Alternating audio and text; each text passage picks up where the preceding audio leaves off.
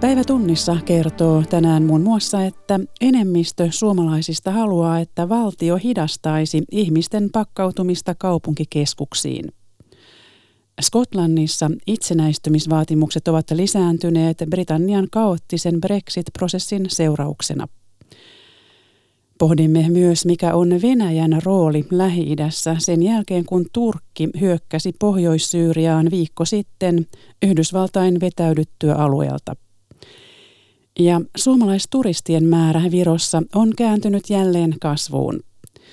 Studiossa Salme Unkuri, hyvää keskiviikkoiltaa.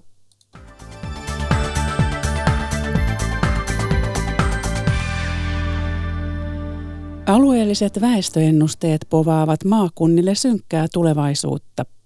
Enemmistö suomalaisista on sitä mieltä, että valtion pitäisi hidastaa kaupungistumista. Paljon monimutkaisempi kysymys on, millaisia keinoja valtiolla on puuttua muuttoliikkeeseen ja ovatko nämä keinot tasavertaisia. Anni Härkönen. Maaseutu tyhjenee ja suuret kaupungit kasvavat. Pitäisikö valtion puuttua kaupungistumiskehitykseen? Sitä taloustutkimus kysyi tuhannelta suomalaiselta. Vastanneista yli puolet oli sitä mieltä, että valtion pitäisi hidastaa kaupungistumista. Kolmasosan mielestä valtion ei pitäisi pyrkiä vaikuttamaan kaupungistumiseen. Aluetutkija Timo Aro. Se kertoo toisaalta muutosvastarinnasta ja se kertoo toisaalta myös alueiden kostosta. Muutosvastarinnasta siinä mielessä, että ihmiset yleensä pelkäävät tai epäröivät isoja muutoksia, isoja muutostrendejä, mitä kaupungistuminen on. Ja ehkä alueiden kosto siinä mielessä, että aina kun puhutaan kaupungistumisesta, ihmiset helposti mieltävät, että se koskee pelkästään pääkaupunkiseutua, Turkua, Tamperetta tai muita suuria kaupunkeja. Ja aika monet haluavat silloin näpäyttää Helsinkiä tai pääkaupunkiseutua vastaan. Espoolaisen kaupunginvaltuutetun ja perussuomalaisten kansanedustajan Arja Juvosen tarina on tyypillinen. Pohjois-Savosta kotoisin oleva Juvonen muutti pääkaupunkiseudulle opintojen perässä ja jäi sille tielleen. Juvosen tavoin naiset, yli 35-vuotiaat ja perussuomalaisia kannattavat ovat halukkaimpia suitsimaan kaupungistumiskehitystä. Ja tulee tämmöisiä, tämmöisiä asioita, jotka alkaa niin kuin mietityttämään, että olisiko sittenkin siellä maaseudulla paremmin ja siellä voisi olla turvallisempaa, parempaa kasvattaa perhettä ja lapsilla olisi turvallisemmat koulut ja, ja tämmöisiä ajatuksia varmasti tulee mieleen. Jos valtio puuttuisi kehitykseen, olennainen kysymys on miten – aluetutkija Timo Aro. Niin silloin me varmaan keskusteltaisiin ehkä enemmän valtion ja valtion työpaikkojen alueellistamisesta, koulutuspaikkojen, aloituspaikkojen ehkä tasaisemmasta alueellista jakautumisesta, erilaisista syrjäseutulisistä, opintorahan tai opintolainan tietynlaisesta takaisinmaksusta tiettyjen paikkakuntien mukaan, tai ylipäätään alueellista subventioista, mikä perustuu asuinpaikkaan. Vaikka keinoja kaupungistumisen jarruttamiseen olisi, Aro ei antaisi valtion puuttua asiaan. Kaupungistumisen hidastaminen voisi hidastaa myös kansalaisten tasa-arvon ja kansantalouden myönteistä kehitystä. Hallitus lupaa helpottaa työperäistä maahanmuuttoa nopeuttamalla työlupien käsittelyä. EU-alueen ulkopuolelta tulevat tarvitsevat työluvan, jonka saanti voi kestää puolikin vuotta. Nyt hallituksen tavoitteena on kuukauden käsittelyaika. Toteutuessaan se olisi suuri helpotus työvoimapulan kanssa painiville Lapin matkailuyrittäjille. Lappilaishotelli viehätti siellä vierailutta hotelliammattilaista Michel Kroissia niin paljon, että hän alkoi harkita työpaikan vaihtoa. Hotellin omistaja Ilkka Länkinen olisi ilomielin palkannut viiden tähden hotelleissa kannuksensa ansainneen eteläafrikkalaisen päällikkötehtävään, mutta niin yksinkertaista – rekrytointi ei ole. Meidän piti ensin hakea sitä paikkaa Suomessa ja sitten todentaan vironavaiselle, että me emme ole löytäneet yhtä osaavaa tai pätevää tai halullista ihmistä kuin tämä meidän haluamamme henkilö olisi.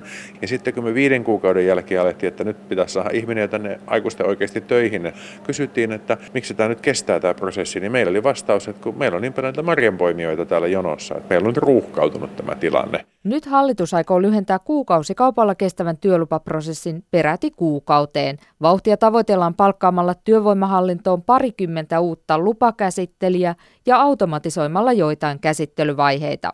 Eniten tyhjäkäyntiä tulee kuitenkin alussa, kun hakemuksen jättäjää yritetään tavoittaa esimerkiksi haastattelua varten, kertoo työ- ja elinkeinoministeriön hallitusneuvos Olli Sorainen. Se saattaa olla hyvinkin hankala, että ihminen löydetään. Ja sitten toinen juttu on se, että kun nämä hakemuksista niin suuri osa pannaan vireille epätäydellisenä, niin näiden tarvittavien liitteiden ja lisätietojen kalastaminen on se, johon kuluu viikkokausia aikaa. Jos hakijat saavat parempaa neuvontaa ja hakemukset ripeän käsittelyn, olisi se kokkeja ja siivoojia hikipäässä etsivälle henkilöstöpalveluyritykselle suuri helpotus.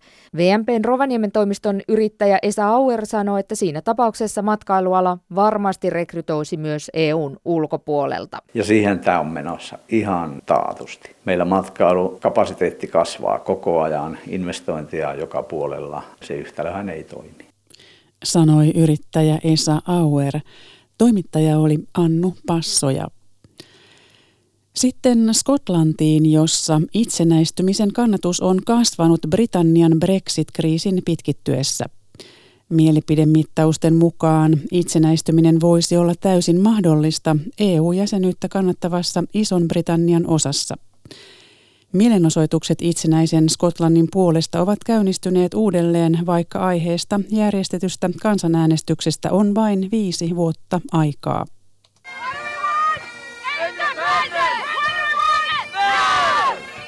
Haluamme itsenäisyyden nyt, kaikuu taisteluhuuto Edinburghissa. Itsenäisen Skotlannin kannatus on vahvassa nousussa ja itsenäistymismarssille osallistunut MacDowell Rimple sanoi, että syy siihen on Britannian EU-eropäätös. Brexit has been the biggest catalyst for independence there, there has been. Brexit on asia, mikä on vauhdittanut itsenäistymissuunnitelmia eniten, sillä 62 prosenttia skoteista äänesti EU-jäsenyyden jatkamisen puolesta, Dalrymple muistuttaa. Skotlantia ollaan siis erottamassa EUsta vastoin maan enemmistön tahtoa. Ja samalla vasemmistolaisittain äänestäviä skotlantilaisia kismittää Britanniassa valtaan nousseen konservatiivipääministeri Boris Johnsonin politiikka. Douglas Sinclair. My colleagues and friends, now speaking with them, what's happening at Westminster has really uh, pushed them to, to supporting independence is a good thing. Kollegani ja ystäväni sanovat, että Westminsterin politiikka on saanut heidät kannattamaan itsenäisyyttä, Sinclair selittää. Mielenosoituksen keskellä itsenäistymiskampanjan voima tuntuu vahvalta, mutta tutkimusten mukaan vaakakupit ovat käytännössä tasan. Strathclyden yliopiston professori John Curtis sanoi, että Brexit-prosessin lopputuloksella on ratkaiseva merkitys. The polls that uh, ask people what they would do in the event of no deal suggest maybe 2, 3, 4% more people might vote in favor of yes. Sopimukseton Brexit lisäisi itsenäistymisen kannatusta muutamalla prosentilla, ja tasaisessa tilanteessa tämä riittäisi siihen, että mielipide kääntyy itsenäistymisen kannalle, Curtis selittää. Tällä viikolla saattaa selvitä, löydetäänkö Britannian EU-eron kaikkien osapuolten hyväksymä sopimus. Samalla Skotlannin ensimmäinen ministeri Nicola Sturgeon sanoi, että hän aikoo tehdä vaatimuksen uudesta itsenäistymisäänestyksestä viikkojen sisällä. Britannian hajoaminen on nyt hiuskarvan varassa, sillä kaoottisen Brexit-prosessin vuoksi entistä useampi skotti katsoo, että paitsi sydän, myös järkisyyt puoltavat nyt Britanniasta eroamista. Pasi Myöhänen, Edinburgh. Ja tuoreimmat tiedot Brexitin käänteistä löytyvät osoitteesta yle.fi.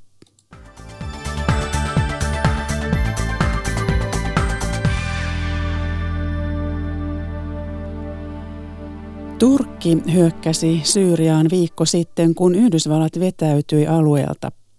Mutta antoiko sodan aloitus ratkaisun avaimet Venäjän käteen?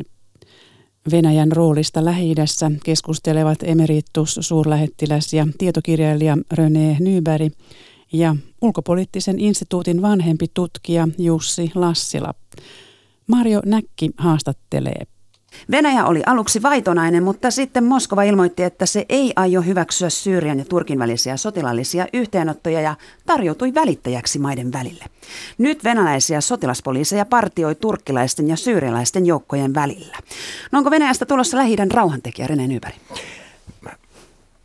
Voi, lyhy, nopeasti ajatellen, niin voisi kuvitella, että, että Venäjä täyttää sen tyhjön, jonka Yhdysvallat jättää, mutta Venäjällä ei ole niitä resursseja tehdä sitä, tehdä sitä samalla intensiteetillä, sama, samalla läsnäololla kuin Yhdysvalloilla oli. Mutta tällä hetkellä Venäjä on se, jolla, joka on kaikkien kanssa kaveri. Kyllä. Jussi Lassila, mitä sinä arvioit? No juuri tuo, eli, eli tavallaan oikeastaan tämä myös, jos jatkaa tuohon mitä Rene jäi, että Venäjä on kaikkien kaveri, se johtuu osin ehkä juuri siitä syystä, että Venäjän läsnäolo näillä alueilla on ollut kuitenkin, nousi myös Neuvostoliiton romahduksen jälkeen, jossa se oli tavallaan tyystin pois ja sitten 2015 ikään kuin tuli tämä hyvin voimallisesti, olkoonkin ne yhteydet on aina, aina ollut, siis Syyria ollut läheinen liittolainen jo, jo neuvostoaikana, mutta tavallaan se, että ei ole tullut sellaista, että Venäjä olisi niin selkeästi asettunut kenenkään puolelle, niin silloin sillä on ollut mahdollisuus säilyttää tietyllä tavalla tämmöinen, no, tietynlainen diplomaattinen pääoma, eli, eli hän pystyy pelaamaan kaikkien kanssa. Jos se tilanne johtaisi siihen, että Venäjä tulisi sidotuksi voimakkaammin sinne, niin silloin se myös tavallaan tulisi pakonomaisesti, hänelle, sille muodostuisi myös selkeitä viholliskuvia. Tätä tietenkin Venäjä ei missään nimessä halua. Venäjä on halunnut nimenomaan välttää asettumista sunnien ja siojen väliin, koska, koska siis Venäjän oma, oma tota, muslimiväestö on enimmäkseen sunneja, tai käytännössä katsoen sunneja. Tänään Yhdysvaltain delegaatio saapuu Turkkiin ja huomenna varapresidentti Mike Pencein on määrä tavata Turkin presidentti Recep Tayyip Erdogan. Putin on kutsunut Erdogan myös Moskovaan jo lähipäivinä. No arvioikaa, minkälaisia neuvotteluasemia tässä nyt perataan. Jussi Lassila, aloita sinä. No varmaan sitä, että juuri tämä, että kyllä Venäjä todella varmasti pelkää ja ehkä epäileekin sitä, että, että pitäytyykö esimerkiksi Turkki tässä alkuperäisessä, no ylipäätään ehkä tietenkin vastustaa tätä ajatusta tällaisesta rauhan lähteestä, miksi Turkki tätä operaatiota nimittää, luottaako se täysin, että se pysyy siinä, ja tietenkin sitten mahdollisen sotilaallisen yhteenoton eskaloituminen. Se suurvaltapoliittinen pääoma, mitä ilman muuta Putin haluaa pelata, että hän kykenee tällaiseen sopimiseen, hän haluaa säilyttää se, mutta, mutta nähtäväksi jää, se riippuu siitä, että, että varmasti halu esittää neuvottelun tulokset sellaisena, että saavutetaan tätä sopimusta. Se ei takaa tietenkään sitä, että Erdogan tulee toimimaan tämän mukaan. Että siinä mielessä välttämättä kauheasti luottaa sitä Turkin ja Venäjän tällaisiin hyviin suhteisiin. Ja olkoonkin, että esimerkiksi Erdoganilla ja Putinilla saattaa olla hyvät suhteet, mutta se voi olla ehkä vähän samantyyppinen kuin Trumpin ja Putinin suhteet, joka ei välttämättä korrella kauheasti, mitkä on Venäjän ja Yhdysvaltojen suhteet. Niin, Putin oli sattumalta eilen tuolla Saudi-Arabiassa ja toissapäivänä hän oli Emiraateissa. Ja, ja tota vastaanotto oli, oli tota, arabi luksusta – marmoria ja kultaa enemmän kuin se jopa Turkmenistanin pääkaupungissa, joka nyt on entisen Neuvostoliiton ehkä, ehkä uskomattomin paikka. E, e, e, ja, ja tota, näin, ollen, näin ollen Venäjän läsnäolo on nyt siis näkyvää. Ja Venäjä tietenkin, Venäjä tietenkin tällä tarjouksellansa ja päätöksellänsä, yrityksellänsä estää Syyrian ja Turkin välinen sota, niin ajaa, ajaa omaa, omaa etuansa, eli sitä, että se Venäjän kannalta on ollut ratkaisevaa se, että Assad on voittanut sisä, sisällissodan. Ja Assadin tukeminen, eli Syyrian vallan vahvistaminen on Venäjän tavoitteiden mukaista. Näin ollen se ei tietenkään halua, halua että Syyrian armeija joutuu, joutuu Turkin ylivertaisen armeijan, armeijan tota, mukiloimaksi. Minkälainen on Venäjän ja Turkin välinen suhde? No hyvin ristiriitainen ja moniulotteinen, siis varmaan tämmöisessä pitkässä juoksussa semmoinen jopa perivihollisuutta löytyy. Tosin löytyy sitten tällaisia niin kuin suuntauksia jossain venäläisessä euraasialaisessa ideologiassa. Puhutaan jostain Turkin ja Venäjän liittoutumasta jossain, joka nyt siinä mielessä on ehkä nyt voisin näköä, että se on kuitenkin marginaalia venäläisessä ajattelussa. Sitten muistetaan tietenkin tämä tilanne, jossa ammuttiin tämä venäläinen hävittäjä alas silloin Syyrian operaation yhteydessä, joka johti siis hyvin, hyvin tuota, radikaalinkin niin kuin suhteiden huonontumiseen, joka sitten salaman nopeasti ikään kuin rauhoittui. Paljon liittyy tietenkin tähän tämmöisen tietynlaisen niin autoritaristisen akselin, jos sitä nyt sellaiseksi halusi nimetä, joka ehkä palvelee Venäjän intressejä tämmöisessä länsi-vastakkainasettelussa. Eli Turkki on siinä mielessä ideaali Erdoganin alaisuudessa, jossa se on tämmöinen ikään kuin Euroopan ja tietenkin tämän niin sanotun länsileirin vaikea pala NATO-jäsenenä ja, ja totta kai sitten tietenkin tämä Turkin ja EUn niin pitkäaikainen kitka. Eli, eli tässä mielessä Venäjä varmasti näkee, että, että hyvät suhteet Erdoganiin palvelee, sillä sillä on paljon erilaisia niin kuin strategisia intressejä sen suhteen, että, että, että toimivat suhteet Turkkiin säilyy, mutta, mutta ei sitä nyt voi. Se on tietynlainen ehkä viharakkaussuhde. Siinä on vahva historiallinen tausta, että Ottomaan imperium ja, ja Venäjän keisarikunta olivat, olivat, siis melkoisi, olivat siis toistensa suuria, suuria vihollisia. Ja Venäjän, Venäjän tota, Kaukasian valloitus tapahtui, tapahtui, tapahtui tota oikeastaan taistellen turkkia puhuvia heimoja, he, tai, tai tapahtui sillä tavalla, että oikeastaan sillä alueella niin vallitseva kieli oli silloin turkki. Heimot olivat puhuvat omia kieliensä. Ja, ja, ja tota, Turkissa asuu miljoonia useita miljoonia Kaukasiasta vuosisatojen aikana ja viimeisten, myös viimeksi Tsetsenian sodan aikana sinne siirtyneitä kaukasialaisia, joita usein kutsutaan Cherkesseiksi, vaikka Cherkessit on vain yksi, yksi heimo. Näin ollen siis tämä yhteys on, yhteys on hyvin syvä. Samaten me, me äsken tässä ennen lähetystä puhuttiin tuota Krimin tataareista. Tataarithan ovat, ovat turkkilaisten, turkkilaisten sukulaisia, puhuvat turkkilaista kieltä, joka, ja, ja näin ollen siis Krimin tatarien asema tällä hetkellä, kun Neuvostoliitto, Neuvostoliitto anteeksi Venäjä tota, valtasi Krimin ja liitti sen itsensä, niin on asia, joka on herättänyt Turkissa vastustusta ja on iso, iso kysymys, ja sitä ei ole millään tavalla unohdettu. Eli näin ollen siis tämä, e, e, samaten esimerkiksi toisen maailmansodan jälkeen, niin Stalin vaati vaati tota, tukikohtaa Dardanelleillä, siis Istanbulin ulkopuolelta.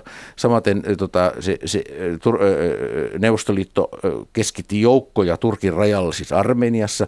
Eli, eli yhteys on, siinä on, siinä on niin kovin, mon, mennään hyvin kauas historiassa ja aina löydetään tällainen turkkilaiset ja venäläiset vastakkainasettelu. Ja näin ollen siis tällä hetkellä Turkki on venäläisten suosituin lomakohde, onhan se me suomalaistenkin suosituin lomakohde, eh, eh, ja, ja tota, kauppaan, kauppa, kauppaan vilkasta, ja ennen kaikkea turkkilaiset on rakentaneet paljon Venäjällä, mutta historia on, on pitkä ja aika raskas. No, tähän liittyy tähän historiaan myös se, että myös Vladimir Putinin huoli ISISestä ja vierastaistelijoista, jotka, joita on tullut Venäjän kaukasukselta, entisestä neuvostotasavalloista. Venäläisiä vierastaistelijoita on paljon ollut myös ISISin riveissä ja nyt pelätään tätä, että ISIS nousee jälleen.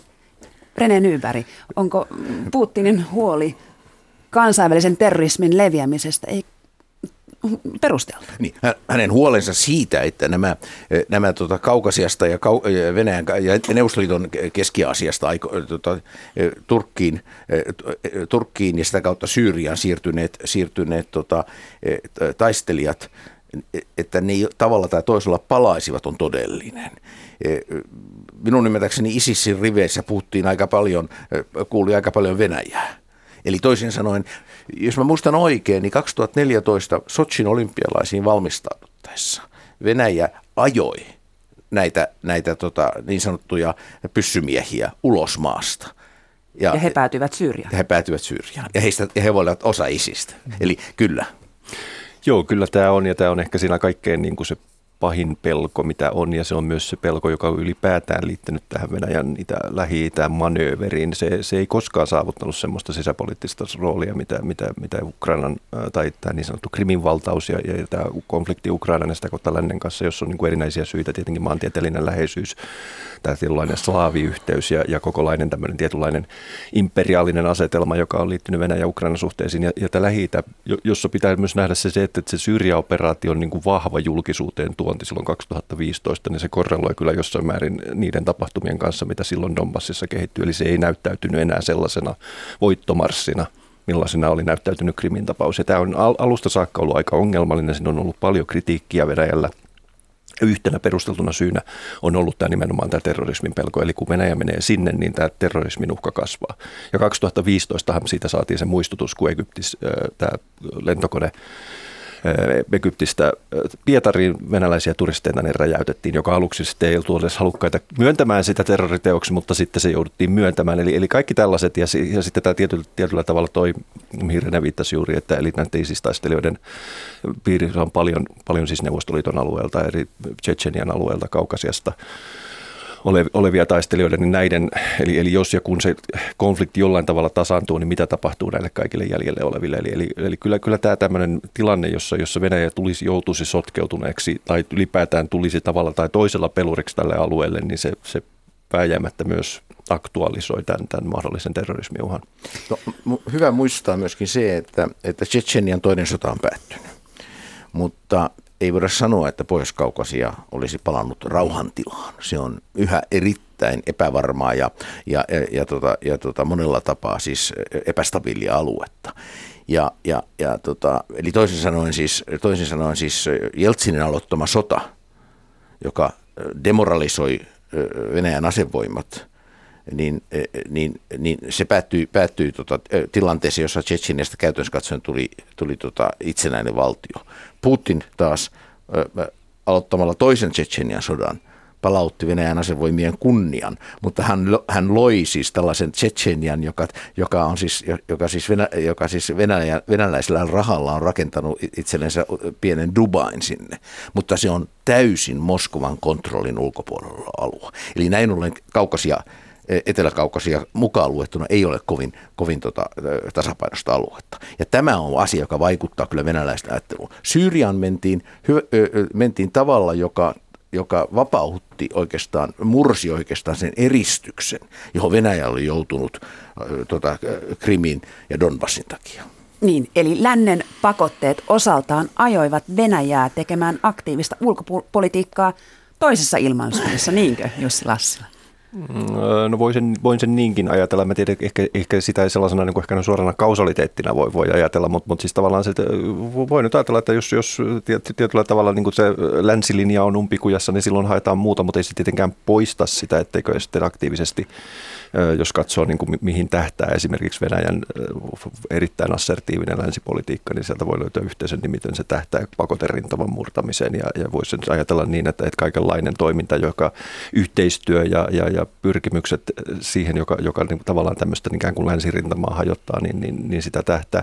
Ja voisi jopa ajatella, että, että jos Venäjä tässä pystyy tulemaan taas joksikin todella suureksi peluriksi niin kuin rauhantekijäksi mahdollisesti lähi niin, niin niin tämmöisetkin voisi palvella jotain tämmöistä. Venäläiset on kyllä hyvin, hyvin siinä mielessä niin kuin nerokkaita ja taitavia koplaamaan erilaisia asioita, mutta aivan toinen asia, että toimiiko ne ja, ja, ja kehittyykö asiat siihen suuntaan. Mutta ei, se, ei sekoiteta nyt pakotteita ja tätä poliittista eristäytymistä, koska siinä on kaksi eri asiaa tavallaan. Pakotteet eivät ensinnäkään perustu väärinkäsitykseen, niillä on syynsä.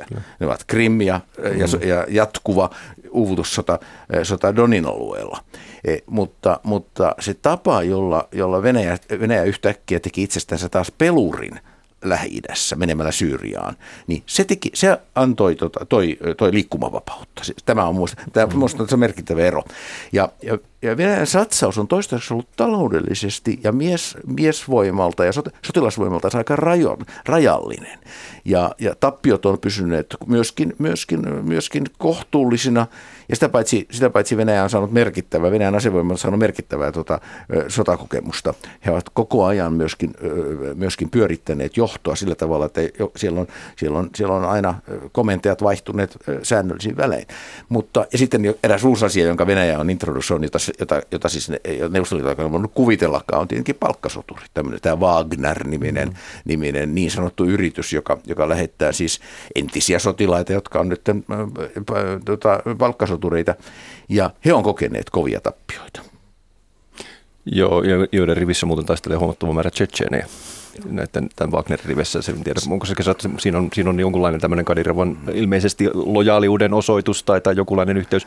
Mutta yhtä kaikki totta kai sillä, sillä nimenomaan äh, kierretään tämä, tämä voisi sanoa niin kuin, Venäjän Vietnam oli Afganistan, eli, eli siis nämä pojat sinkkiarkuissa, joka sitten aiheutti ja se toistui Tsetseniassa ja, ja tämä Wagner nimenomaan on tietynlainen ratkaisu siihen, eli, eli tämä on aivan, aivan tyrmääviäkin tapauksia, joissa siis kymmenittäin kuoli Syyrian operaatiossa ja sitten huhuja monista, monista sadoistakin uhreista ja, ja virallisesti heitä ei ole olemassa, eikä se myöskään tällä tavalla voi aiheuttaa sellaista julkista skandaalia tai, tai tämmöistä ikään kuin arvovalta tappiota kotirintamalla, jossa, jossa tavallaan mitään virallista sotilaallista läsnäoloa ei ole.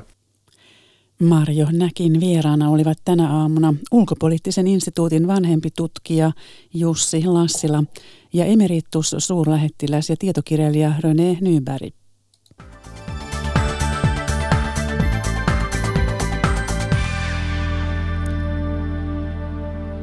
Viro vetää jälleen suomalaismatkailijoita.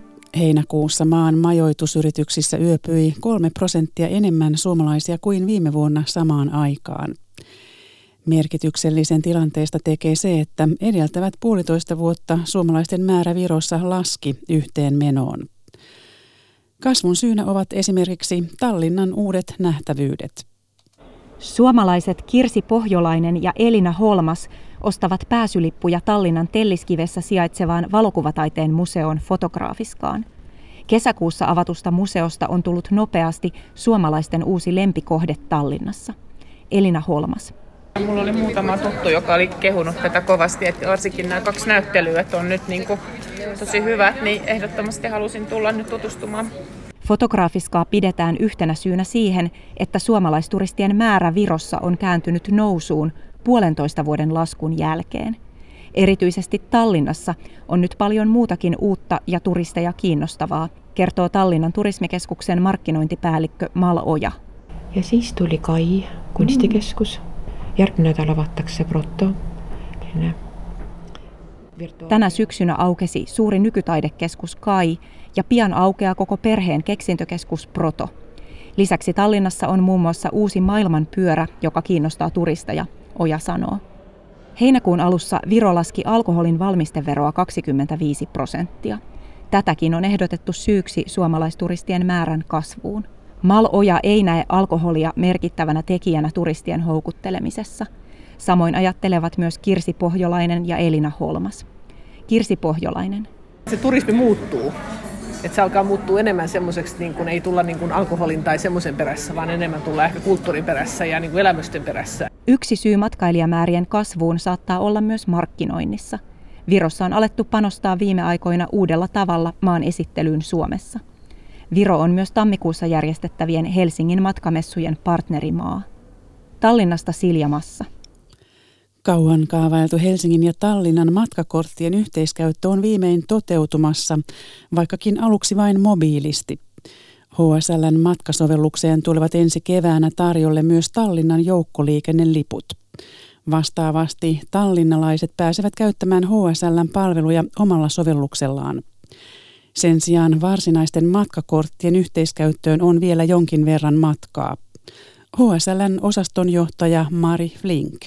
Me tällä hetkellä kehitetään tämmöistä tunnistepohjaista taustajärjestelmää ja sitten sit kun, kun se on saatu käyttöön, niin sitten voi olla, että, että siinä kohtaa kun matkakortit muuttuu tunnisteeksi, eli lippu ei ole enää siellä kortilla, vaan se on vain tunniste, niin sitten voisi olla mahdollista tämmöinen yhteiskäyttöisyys. Mutta en uskalla siihen mitään vuosilukua kyllä tässä vaiheessa vielä antaa. Tallinnan joukkoliikennevirastossa toivotaan yhteiskäytön olevan mahdollista jo vuonna 2021. Tuoreet vinkit Tallinnan matkailuun ja joukkoliikenteen sujuvaan käyttöön siellä päässä löytyvät osoitteesta yle.fi. Moni työssä käyvä yksinhuoltaja joutuu tiukan paikan eteen lasten loma-aikoina. Työelämän tahti on kiihtynyt, eikä työpaikoilla pystytä enää välttämättä joustamaan loma-ajoissa. Lomatekemistä rajoittaa usein myös perheen rahatilanne. Joensuulainen Kirsi Vento on eronnut viiden lapsen yksinhuoltaja. Nuorin lapsista on reilun puolentoista vuoden ikäinen, vanhin 18. Syyslomalla kotona on kolme nuorinta. Perheen äidillä on kokemusta, miten loma tuntuu lomalta pienemmälläkin budjetilla. Yrittää sitten panostaa enemmänkin siihen, että tehdään tavallaan tässä lähellä sellaisia asioita, mitä, mihin on rahaa ja mihin rahat riittää. Ja on me kyllä ulkomaillakin niin reissattu. Kirsi Vento opiskelee lähihoitajaksi ja pystyy olemaan kotona lasten lomaviikolla. Kaikilla yksinhuoltajilla ei ole yhtä hyvä tilanne. Moni joutuu tukalan paikan eteen, kun töistä ei saa vapaata. Työelämä on koventunut, eikä jouston varaa enää ole entiseen malliin. Tämä on huomattu yhden vanhemman perheiden liitossa. Samaa mieltä on viiden lapsen yksinhuoltaja, joka on perustanut Joensuuhun vertaisryhmän yksinhuoltajille. Se on ihan totta, että ne asenteet on koventunut kauhean paljon, mutta sitten myös paljon on kiinni siitä, että, että miten paljon itse pelkää sitä muutosta, että kannattaako semmoisessa työpaikassa olla vai kannattaako vaan rohkeasti niin kuin hypätä etsimään jotakin muuta. Ne lapset pitää vaan priorisoida ykkössijaan. Vanhemmille lasten lomaviikko saattaa aiheuttaa päänvaivaa. Koululaisille se on toivottu tauko arkisesta aherruksesta. Mä oon ollut lomalla, sit mä oon käynyt mäkkärissä ja mä sain sieltä yhden uuden lelun. Ja sitten uimaan ja leikkiä ulkona. Kertoi seitsemänvuotias Vinski Vento. Toimittaja edellä oli Lea Joutsensaari. Ja kerrotaan vielä lopuksi, että Suomen varuskunnissa nukutaan jatkossa entistä ekologisemmilla tyynyillä. Jalasjärveläisyritys Lennol on toimittanut tyynyt puolustusvoimille jo usean vuoden ajan. Uusimman sopimuksen mukaan tyynyjen täyte valmistetaan sataprosenttisesti kierrätetystä polyesteristä. Elina Kaakinen. Lennol toimittaa neljän seuraavan vuoden aikana 110 000 tyynyä puolustusvoimille, eikä kysymys ole mistään ihan perustyynyistä, kertoo toimitusjohtaja Pirjo Pystykoski-Sopanen.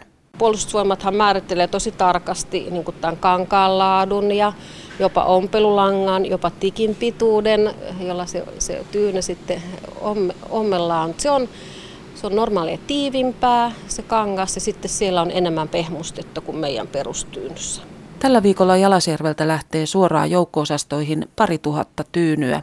Alkuviikon ajan niitä on ommeltu, täytetty ja pakattu hikihatussa.